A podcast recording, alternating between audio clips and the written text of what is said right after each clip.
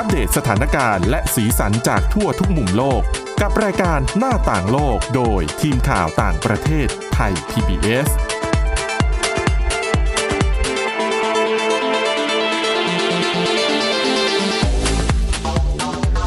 สวัสดีครับ ต้อนรับคุณผู้ฟังสู่รายการหน้าต่างโลกกับทีมข่าวต่างประเทศไทย PBS นะครับ วันนี้อยู่กับคุณกรีนจิรวัตรมาสุขและผมก้าวพงศธรสุขพงศ์ครับ ครับผม สวัสดีครับ วันวันนี้มีหลากหลายประเด็นนำมาเล่าสู่กันฟังนะครับ ทั้งเรื่องของข่าวดี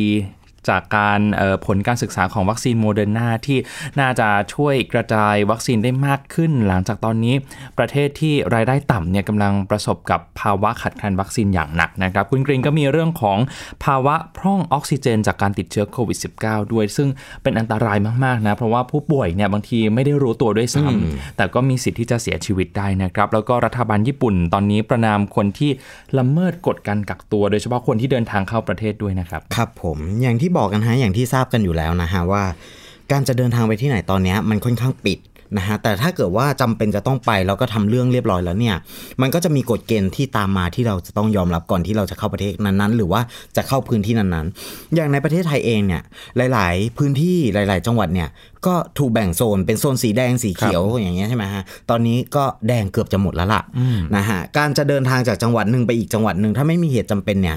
เขาก็ขอร้องว่าทางรัฐเนี่ยก็ขอร้องว่า อย่าเดินทางเลยนะครับ หรือไม่ก็ถ้าเกิดว่าจำเป็นจะต้องเดินทางก็มีเงื่อนไขว่าจะต้องออกรอกแบบสอบถามกรอกนู่นนี่นั่นให้เรียบร้อยมีผลการตรวจเรียบร้อยนะครับ แล้วก็อีกแง่หนึ่งก็คือ ไปถึงพื้นที่เราเนี่ย ก็จะต้องกักตัวนะครับ การกักตัวเนี่ยใช้กันโดยทั่วไปเลยทีเดียว การเดินทางจากพื้นที่ A ไปพื้นที่ B ก็จะต้องกักตัว ขั้นต่ำสุดที่เคยเห็นเนี่ยก็คือ 14 วันนะครับก็จะต้องอยู่ในพื้นที่นั้นแล้วก็กักตัวดูอาการว่าแบบไม่มีอาการนะ มันมาตรการพวกนี้มีไว้เพื่ออะไรหนึ่งคือป้องกันเอาเชื้อโรคเอ่อเชื้อโควิดเนี่ยจากพื้นที่ A ไปพื้นที่ B หรือนำออกเชื้อโรคจากพื้นที่ B กลับมาสู่พื้นที่ A เมื่อเวลาที่เราต้องเดินทางกลับ อันเนี้ยก็คือเป็นจุดที่หลาย ๆ ชาติยอมรับ ทีนี้ปุ๊บมันก็มีพวก ที่ไม่ได้ยอมรับกฎเกณฑ์ ไม่ได้ยอมรับการกักตัว 14 วันนะคุณ ก็มีการมองว่า อุ้ย14 วัน ฉันจะไปอยู่ทำอะไรกักตัวในพื้นที่ทำอะไรก็ทำไม่ได้นะฮะ ก็จะต้องอยู่แค่ในห้องกักตัวเฉยๆทีนี้มันเกิดขึ้นที่ประเทศญี่ปุ่นฮะ ญี่ปุ่นอย่างที่เราก็ทราบกันว่าญี่ปุ่นก็จะมีความครีเอทีฟในการแบบใช้วิธีการลงโทษต่างๆ ไม่ว่าจะเป็นเรื่อง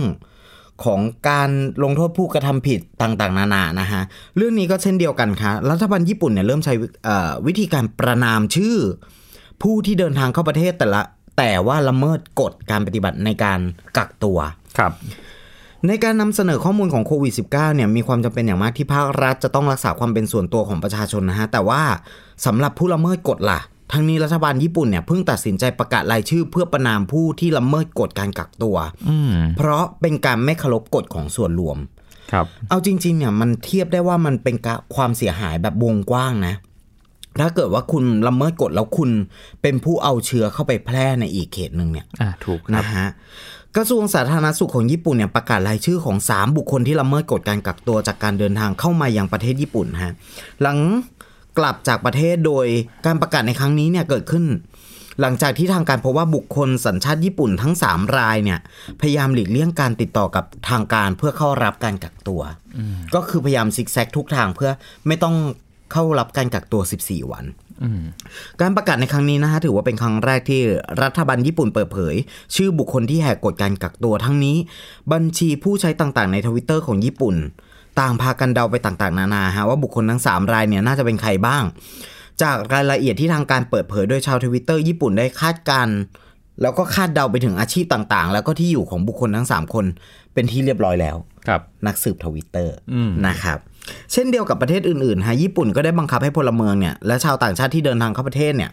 ต้องทำการกักตัวเป็นเวลา 2 สัปดาห์หรือ 14 วัน อย่างที่บอกไปข้างต้น โดยทางการจะขออนุญาตให้มีการติดตามสถานที่ที่อยู่อาศัย ผ่านแอปพลิเคชันบนสมาร์ทโฟน หรือและก็ติดตามผู้ที่ทำการกักตัว ต้องคอยรายงานตัว รายงานอาการ รายงาน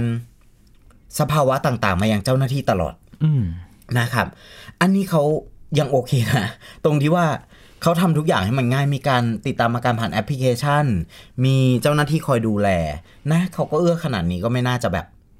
จะไปตุกติกกับเขาแล้วล่ะครับ ญี่ปุ่นยังประกาศมาตรการอย่างเข้มข้นทั้งในการจำกัดการแพร่การกระจายของโควิด -19 ในประเทศ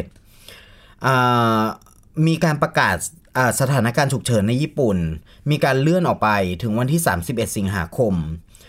ไม่ว่าจะเป็นในพื้นที่ของโตเกียวไซตามะคานากาวะชิวะเอ่อชิบะโอซาก้านะฮะรวมถึงทางตอนใต้ของโอกินาวาด้วยอืมนะครับ เนื่องจากสถานการณ์การแพร่ระบาดภายในประเทศตอนเนี้ยมันมันรุนแรงคครับรับผมอ่าทางนายกเทศมนตรีของโตเกียวเนี่ยออกมาขอความร่วมมือฮะโดยประกาศว่าประชาชนในวัยอายุต่ำกว่า 30 ปี มักจะเป็นผู้ที่ตรวจพบติด พบว่าติดเชื้อ ในช่วงการแพร่ระบาดระลอกนี้ โดย เธอขอว่าให้ทุกคนเนี่ยมีจิตสำนึกถึงภาวะวิกฤตร่วมกัน ก็จะเป็นออกแนวญี่ปุ่นคือไม่ได้บังคับนะอืมแต่ปฏิบัติตามฉันเถอะ แล้วก็เชื่อว่าญี่ปุ่นเกือบร้อยละแปดสิบเนี่ยปฏิบัติตาม ก็คือเขาไม่สามารถบังคับได้ด้วยรัฐธรรมนูญของเขาเนี่ยใช่นะครับฮะเพราะฉะนั้นมันมันขึ้นอยู่กับจิตสำนึกของแต่ละคนแหละ แต่ว่าด้วยความที่เป็นญี่ปุ่นด้วยเนี่ย ความมีระเบียบวินัยเขาก็เห็นใครทำอะไรเขาก็จะทำตามกันด้วย อืมนะฮะอันนี้ก็เป็นเรื่องหนึ่งที่หยิบมาฝากกันนะฮะก็เป็นกฎที่แบบมันญี่ปุ่นญี่ปุ่นอะอืมมันญี่ปุ่นแล้วก็พอมันบอกว่าเป็นญี่ปุ่นอะ พอบอกว่ามีการประกาศรายชื่อของของคนที่ละเมิดกฎเนี่ยมันค่อนข้างรุนแรงสำหรับชาวญี่ปุ่นนะ เหมือนก่อนหน้านี้ไงครับที่มีช่วงประกาศสถานการณ์ฉุกเฉิน คือเขาก็ไม่สามารถบังคับให้ร้านค้าเนี่ยปิดได้อืมแต่เขาก็จะใช้วิธีกดดันทางสังคมแบบนี้แหละ เพราะว่าร้านค้าส่วนใหญ่ครับเขาก็จะปิดกัน เพราะฉะนั้นร้านค้าไหนที่ยังเปิดอยู่ ก็อาจจะถูกแรงกดดันสักนิดนึงในการควบคุมโรคระบาดด้วยนะครับ ครับ มาต่อกันที่เรื่องต่อไปนะ ภาวะพร่องออกซิเจน ครับ คุณเคยได้ยินคำนี้ไหมยังไม่เคยนะ เป็นความรู้ใหม่ด้วยเพราะปกติโควิด -19 พูดถึงหลายคนก็จะพูดถึงเรื่องของลองโควิดใช่ไหมครับอืมคือเป็นโควิดแล้วหายป่วยไป แต่ก็ยังมีภาวะที่สืบเนื่องมาจากครับการป่วยโควิด -19 เนี่ยอืมคือตอนเนี้ยดูข่าวอะ ก็เกิดอาการสงสัยว่าทำไมผู้ป่วยโควิด -19 บางคนก็แบบเสียชีวิตโดยที่แบบไม่มีอาการนะฮะก็เลยไปหาข้อมูลมาฝากคุณผู้ฟังกันว่า มันคือภาวะ happy hypoxia นะฮะ มันเป็นภาวะที่จะทำให้ผู้ป่วยโควิด -19 เนี่ยเสียชีวิตโดยฉับพลัน ครับ โดยที่ไม่มีอาการมาก่อนนะฮะ มันมีชื่อภาษาไทยว่าภาวะพร่องออกซิเจน จากการติดเชื้อโควิด -19 อืมแล้วก็อาการเนี่ยอาจร้ายแรงจนทำให้ผู้ป่วยเนี่ยเสียชีวิตฉับพลันโดยไม่มีสัญญาณเตือนล่วงหน้า น่ากลัวขึ้นไปอีกนะอืมจากที่ติด มีไข้อ่าคือเป็นไปไอตามอาการจามตามสเต็ปใช่ไหมใช่ตามสเต็ปอือันนี้คือไม่มีอาการล่วงหน้าเลยครับ คืออยู่ดีๆ จะไปก็ไปเลย อธิบายคร่าวๆก่อนฮะว่าโรคระบาดโควิด -19 เนี่ยเป็นโรคที่เกี่ยวข้องกับระบบทางเดินหายใจ ซึ่งปอดเนี่ยเป็นอวัยวะที่ได้รับผลกระทบมากที่สุดจากการติดโควิด -19 หากเกิดอาการติดเชื้อแล้วก็ลงปอดเนี่ย ปอดจะทำหน้าที่แลกเปลี่ยนออกซิเจนได้น้อยลง ส่งผลให้ระดับความเข้มข้นของออกซิเจนในเลือดต่ำลงด้วย และนั่นเป็นสาเหตุที่ทำให้เกิดภาวะพร่องออกซิเจน จากนั้นผู้ป่วยเนี่ยจะมีอาการต่างๆ เช่นแน่นหน้าอก หายใจไม่อิ่ม เป็นสัญญาณบ่งบอกว่าร่างกายเริ่มเข้าสู่ภาวะดังกล่าวแล้วนะฮะ แต่ในภาวะแฮปปี้ไฮโปเซียเนี่ยจะแตกต่างไปเล็กน้อยก็คือร่างกาย เกิดภาวะพ่องออกซิเจน เลือดมีออกซิเจน ในปริมาณที่ต่ำแต่กลับไม่แสดงอาการใด ๆ หรือมีอาการเพียงเล็กน้อยเท่านั้น โดยคาดว่าจะเป็นผลจากเชื้อโควิด -19 ไปทำลายกลไกหน้าที่ของการแจ้งเตือนร่างกายว่า ร่างกายกำลังได้รับความเสียหายหรือในบางรายร่างกายก็จะมีความสามารถทนทานสูง จึงสามารถหายใจได้ปกติทำให้ผู้ป่วยไม่รู้ตัวว่า ร่างกายกำลังเข้าใกล้ภาวะวิกฤตแล้วนะฮะ สิ่งที่ตามมาต่อมาก็คือระบบทางเดินหายใจเนี่ย ล้มเหลว มีอาการปอดบวมอืมเป็นต้นสำหรับวิธีการตรวจสอบอาการแฮปปี้ไฮโปซีเมียเนี่ยสามารถตรวจเช็คอาการผิดปกติเบื้องต้นด้วยตัวเอง เช่น ผิวซีด ไอ คลื่นไส้อาเจียน หัวใจเต้นเร็วผิดปกติ หายใจลำบาก ปวดศีรษะ ตาพร่ามัว มึนงง การรับรู้ตัวน้อยลง ซึ่งอาการพวกเนี้ยเป็นอาการเบื้องต้นของคนที่เป็นปกติแล้วสังเกตว่าร่างกายมันไม่ปกติ ซึ่งหากปล่อยไว้นานเนี่ยอันตรายมากนะคุณสำหรับผู้ที่ยังไม่มีอาการเหล่านี้นะฮะสามารถวัดระดับออกซิเจน โดยใช้เครื่องวัดปลายนิ้วอย่างสม่ำเสมอ โดยปกติเนี่ยระดับออกซิเจนจะอยู่ที่ประมาณ 95-100%หากต่ำกว่า 90%แปลว่าเริ่มมีภาวะพร่องออกซิเจนแล้วก็ควรปรึกษาแพทย์แล้วก็รับการรักษาพยาบาลอย่างทันท่วงทีนะครับที่ผ่านมาประเทศไทยเราพบเคสผู้ติดเชื้อโควิด -19 ที่มีอาการ ที่คล้ายว่าจะมีอาการ happy hypoxemia เนี่ย หลายเคส ตัวอย่างเช่น ผู้ป่วยโควิด -19 คนหนึ่งมีโรคประจำตัวเป็นโรคเบาหวาน หลังตรวจพบติดเชื้อเขามีการเหนื่อยหอบอย่างมากฮะอ่าขออภัยฮะมีอาการเหนื่อยหอบเพียงแค่เล็กน้อยเท่านั้น ทางทีมแพทย์แนะนำให้รักษาตัวกับทางโรงพยาบาล แต่ผู้ป่วยบอกว่าตัวเองอาการไม่หนักมากขอกลับไปดูอาการที่ห้องพักของตัวเอง ก่อนที่จะเสียชีวิตในคืนนั้นอื นะฮะไม่เพียงแต่ประเทศไทยเท่านั้นฮะที่พบภาวะผู้ป่วยดังกล่าว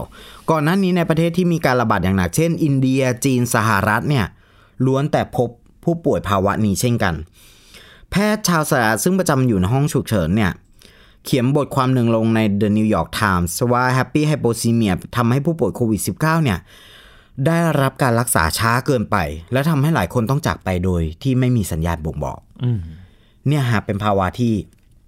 หยิบมาเล่าให้คุณผู้ฟังได้สังเกตอาการ ก็เป็นอีกสิ่งหนึ่งที่จะต้องจับตามองด้วยนะครับ อืมใช่ไหมนมันสำคัญมากจริง ๆ กับสุขภาพร่างกายของเรา นอกจากเอ่อภาวะที่คุณกรีนเล่าเนี่ยก็เรื่องของลองโควิดใช่ไหมตอนนี้ก็มีผลการศึกษาออกมาอยู่เรื่อยๆ ว่าจริง ๆ หายจากโควิด -19 แล้วเนี่ยแต่ว่าเอ่อสิ่งที่ตามมาเนี่ยมันอาจจะอยู่ในระยะยาวก็ได้ครับผมนะอันนี้เป็นสิ่งที่เราก็จะนำมา เล่าให้คุณผู้ฟังได้ฟังกันต่อไป เพราะว่าองค์ความรู้ใหม่ๆเกี่ยวกับโควิด -19 เนี่ยมันมีอยู่ตลอดเวลาเลยนะคุณกรีน ใช่แล้เดี๋ยวช่วงหน้าชวนคุยกันต่อเรื่องของวัคซีนกันบ้างนะครับ น่าจะเป็นข่าวดีในช่วงที่โลกของเราเนี่ยกำลังเผชิญกับภาวะขาดแคลนวัคซีน ในโดยเฉพาะอย่างยิ่งในแถบประเทศที่เป็นประเทศรายได้ต่ำตอนนี้ บางคนบางประเทศยังไม่ได้ฉีดวัคซีนแม้แต่เข็มเดียวเลยครับ หน้าต่างโลกโดยทีมข่าวต่างประเทศไทย PBS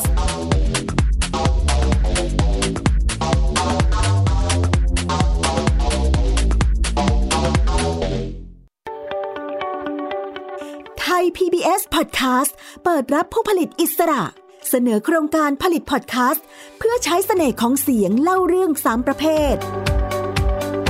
เศรษฐกิจอาชีพวาระปากท้องรายการเด็การคดีประกอบเสียง ละครวิทยุ ละครเพลง ส่งผลงานได้จนถึงวันที่ 3 กันยายน 2564 ดูรายละเอียดได้ที่ www.thaipbspodcast.com สอบถามเพิ่มเติมโทร 027902663 มาร่วมสร้างสรรค์งานสื่อเสียงด้วยกันกับเรา แล้วพบกันนะคะ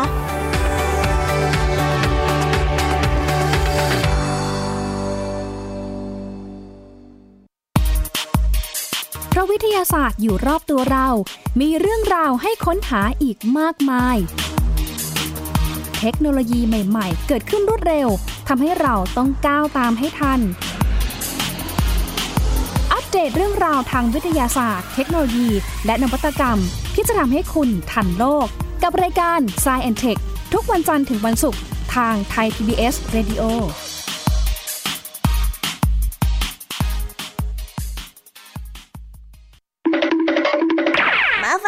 กันแล้ว เปิดโลกจินตนาการกับไทย PBS Podcast ให้น้องๆ สนุกสนานไปกับเพลย์ลิสต์นิทาน มากกว่า 100 เรื่องเอานะแน่เอาจาก Kids Hour นิทานสุภาษิตและสื่อเสียงนิทาน ฟังได้ที่ www.thaipbspodcast.com และแอปพลิเคชัน Thai PBS Podcast ตั้งแต่วันนี้เป็นต้นไป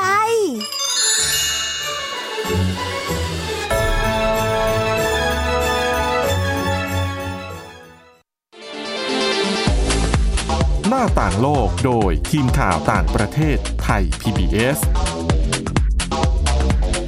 กลับมาสู่ช่วงที่ 2 ของรายการหน้าต่างโลกนะครับอย่างที่บอกไว้เมื่อช่วงที่แล้วว่าช่วงนี้จะคุยกันเรื่องของวัคซีนโควิด -19 กันบ้าง เพราะว่าเป็นเรื่องที่หลาย ๆ ประเทศเนี่ยกำลังเผชิญกับภาวะขาดแคลนวัคซีนนะครับการกระจายการจัดสรรวัคซีนทำได้ไม่ทั่วถึงไม่เท่าเทียม ตอนนี้มันกลับกลายเป็นว่าวัคซีนไปกระจุกตัวอยู่แต่ประเทศรายได้สูง ในขณะที่ประเทศรายได้ต่ำหลายประเทศโดยเฉพาะในทวีปแอฟริกาเนี่ยยังไม่ได้ฉีดวัคซีนเลยนะครับ ยังไม่ต้องพูดถึงเข็ม 2 เลยครับ คุณผู้ฟังแค่เข็มแรกเนี่ยหลายคนก็ยังไม่ได้รับนะครับ แล้วตอนนี้แอฟริกาเองก็เป็นจุดหนึ่งที่ได้รับผลกระทบอย่างหนักจากการระบาดของโควิด -19 สายพันธุ์เดลต้าด้วย มันมีผลการศึกษาชิ้นหนึ่งของโมเดอร์นานะครับ ที่เขาเพิ่งเผยแพร่ออกมาเมื่อช่วงปลายสัปดาห์ที่แล้วนำมาจากดรอนันต์จงแก้ววัฒนาผู้เชี่ยวชาญด้านไวรัสวิทยาจากสวทชนะครับ คืออาจารย์อนันต์เนี่ยให้ข้อมูลบอกว่าโมเดอร์นาเองก็ไม่ได้ต่างจากวัคซีนไฟเซอร์เท่าไหร่นะครับเมื่อฉีดเข็ม 2 ไปแล้ว 6 เดือน ภูมิที่พอเหลืออยู่ก็็คือต่อไวรัสสายพันธุ์ดั้งเดิม สามารถรับมือได้ แต่กับสายพันธุ์กลายพันธุ์จะตกลงมากจนไม่น่าจะสู้ไหวครับ ก็คงเริ่มเห็นคนที่ฉีดวัคซีนไปตั้งแต่ต้นปีกลับมาติดเชื้อสายพันธุ์เดลต้าได้อีกแน่นอน ข่าวดีของวัคซีนโมเดอร์นาคืออะไร ข่าวดีนี้ก็คือการได้รับเข็มกระตุ้นอีกเข็มหนึ่งเนี่ยภูมิคุ้มกันที่ตกลงไปก็จะดีดตัวสูงขึ้นมามากกว่าตอนที่ได้รับเข็ม 2 อย่างชัดเจนครับ โดยเฉพาะภูมิต่อสายพันธุ์เดลต้าจากที่ตกลงมาเหลือ 30 พุ่งขึ้นหลังกระตุ้นเข็ม 2 ไปอีก 42 เท่านะครับเป็น 1,200 บวกภายใน 2 สัปดาห์ ที่สำคัญอีกข้อหนึ่งก็คือเข็มที่ 3อันนี้เป็นประเด็นที่น่าสนใจมากนะครับเขาบอกว่าเข็มที่3เนี่ยใช้กระตุ้นใช้เพียงแค่ 50 ไมโครกรัม หรือว่าครึ่งหนึ่งของโดสปกติของวัคซีนโมเดอร์นานั่นหมายความว่าอะไร หมายความว่าวัคซีนนี้อาจจะไม่ต้องใช้กระตุ้นเยอะ และถ้าอาจจะมีวัคซีนที่เหลือมากขึ้นสำหรับคนที่ต้องการด้วยครับผมนะครับ มันก็เหมาะกับช่วงเวลาที่ตอนนี้โลกของเรากำลังเผชิญกับปัญหาขาดแคลนวัคซีนนะครับคือ เทรนด์ตอนนี้เนี่ยเราจะเห็นว่าหลายประเทศเริ่มกลับมาจัดซื้อวัคซีนเข็ม 3 กันอีกรอบแล้วนะครับเห็นตัวอย่างของฝรั่งเศสของเยอรมนีตอนนี้ตั้งเป้าชัดเจนว่า ในเดือนกันยายนนี้จะเริ่มฉีดวัคซีนกระตุ้นเข็มที่ 3 เป็น mRNA เนี่ยให้กับบุคคลกลุ่มเสี่ยง บุคลากรทางการแพทย์แล้วก็ผู้สูงอายุแล้ว แม้ว่าองค์การอนามัยโลกเมื่อสัปดาห์ที่แล้วจะออกมาเรียกร้องให้ประเทศรายได้สูง หรือประเทศร่ำรวยเนี่ยชะลอการฉีดเข็ม 3 ออกไปก่อน อย่างน้อยจนถึงช่วงปลายเดือนกันยายนนี้ เพื่อให้ร้อยละสิบของประชากรในทุกประเทศทั่วโลกเนี่ยได้รับวัคซีนซะก่อน แต่ก็ดูว่าคำร้องขอขององค์การอนามัยโลกอาจจะไม่ได้เป็นผลสักเท่าไหร่นะคุณกรีนเพราะว่านอกเหนือจาก เยอรมนีฝรั่งเศสที่มีแผนจะฉีดแล้วเนี่ยสหรัฐก็มีแผนเหมือนกันนะครับ แล้วสหรัฐเองก็บอกว่าสหรัฐไม่จำเป็นจะต้องเลือกด้วย เพราะว่าเขาสามารถฉีดวัคซีนเข็ม 3 ไปพร้อม ๆ กับบริจาควัคซีนผ่านทางโครงการโควัคเป็นการทูตไปด้วย ขอขิงหน่อยหนึ่งใช่ไหมขอขิงหน่อยหนึ่งว่าตัวเองมีมีวัคซีนที่เพียงพอและ over จำนวนคนที่ต้องการ ใช่ครับในขณะเดียวกันเนี่ยอิสราเอลสหรัฐอาหรับเอมิเรตก็เป็นประเทศที่เริ่ม kick off การฉีดวัคซีนเข็ม 3 ไปแล้วด้วยนะครับ ให้บุคลากรทางการแพทย์ให้ผู้สูงอายุเป็นหลัก เพราะว่าดูแล้วมีแนวโน้มอย่างอิสราเอลเนี่ย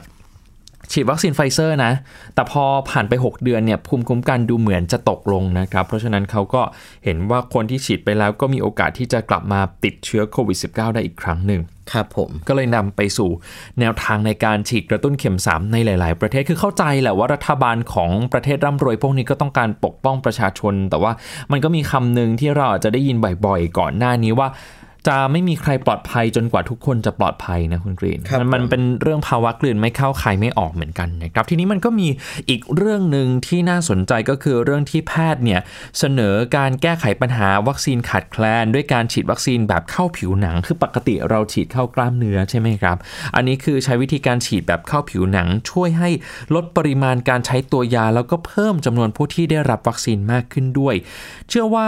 ตอนนี้คุณผู้คุณผู้ฟังหรือว่าประชาชน หลายคนก็ตั้งคำถามเหมือนกันว่าวัคซีนที่รัฐจัดสรรจะเพียงพอต่อการฉีดให้คนทั้งประเทศหรือเปล่า เพื่อตอบรับกับเป้าหมายเปิดประเทศใน 120 วันได้ จะทำได้จริงไหมนะครับในขณะที่ล็อตวัคซีนที่เข้ามาที่ไทยเนี่ยก็ดูเหมือนจะไม่ได้ไหลลื่นเพียงพอ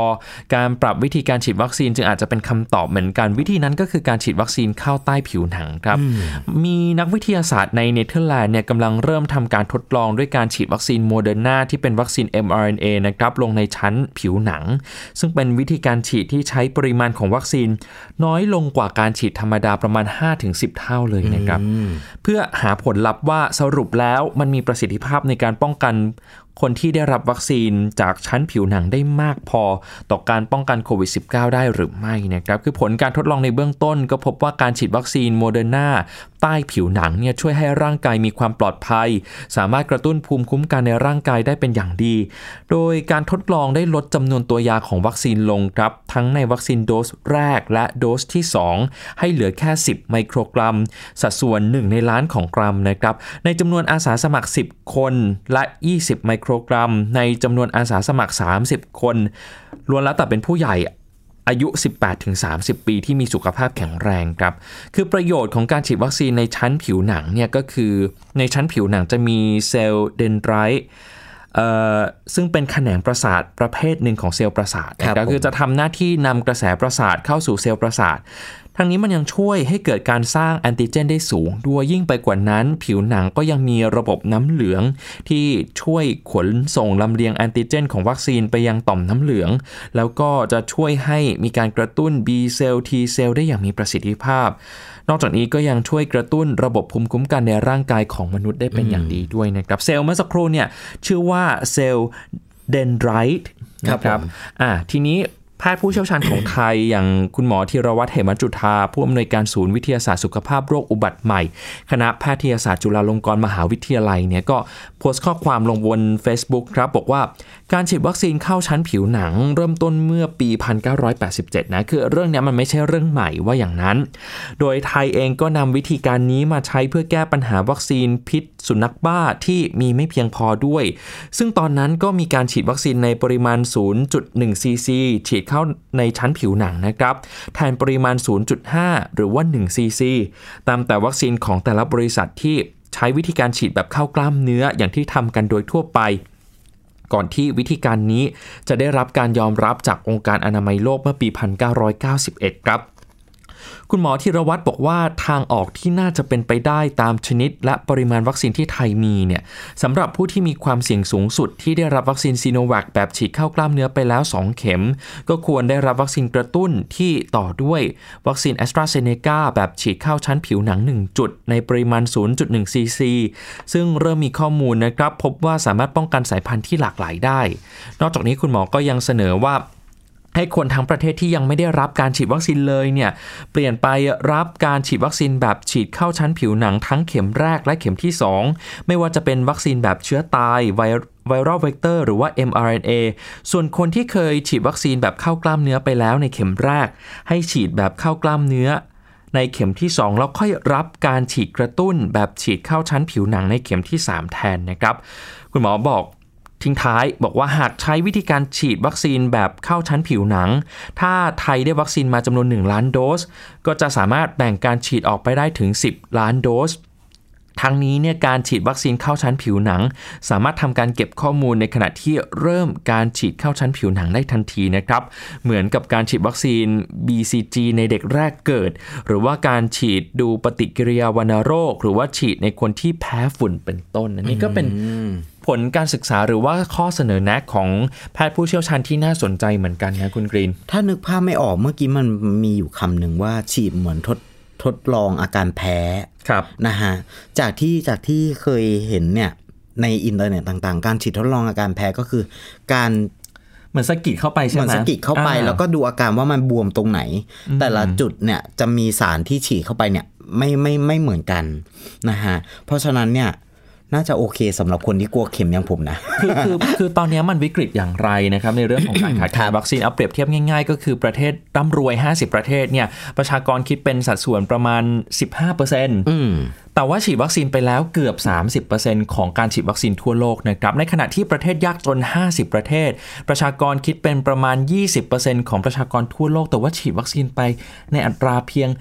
2.2%เท่านั้นเองคุณกรีนคือ พูดตัวเลขแค่เนี้ยคือเห็นได้ชัดเจนแล้วนะครับว่า โอ้โห มันเป็น สัดส่วนที่แตกต่างกันมาก ระหว่างประเทศร่ำรวยกับประเทศยากจน เพราะฉะนั้นเรื่องนี้เนี่ยมันไม่ได้เกี่ยวข้องกับเรื่องขององค์การอนามัยโลกอย่างเดียว แต่ว่ามันเป็นเรื่องที่เราทุกคนก็ควรตระหนักถึงปัญหานี้ด้วยนะครับครับผมเชื่อว่าต่อไปนี้เนี่ยก็น่าจะมีผลการศึกษาที่น่าสนใจเกี่ยวกับเรื่องการฉีดวัคซีนออกมาเรื่อยๆ แน่นอนว่าถ้าเป็นเรื่องต่างประเทศมีการศึกษาอะไรที่น่าสนใจ ทีมข่าวต่างประเทศไทย PBS ก็ยังคง เก็บเรื่องราวเหล่านี้มาเล่าให้คุณผู้ฟังได้ฟังกันอย่างต่อเนื่องด้วยนะครับในช่วงที่โควิด -19 ระบาดอย่างหนักแบบนี้โดยเฉพาะเป็นสายพันธุ์เดลต้าด้วยครับ คุณผู้ฟังที่สนใจอยากจะกลับไปฟังย้อนหลังเนี่ยไปฟังได้ในพอดแคสต์นะครับหรือว่า Spotify ก็ได้เซิร์ชชื่อรายการหน้าต่างโลก แล้วก็เลือกประเด็นที่สนใจได้เลยนะครับสำหรับวันนี้หมดเวลาแล้วนะครับคุณกรีนจิรวัตรมาสุขผมก้าวพงศธรสุขพงศ์ลาไปก่อนสวัสดีครับ สวัสดีครับ Thai PBS podcast. View the world via the voice.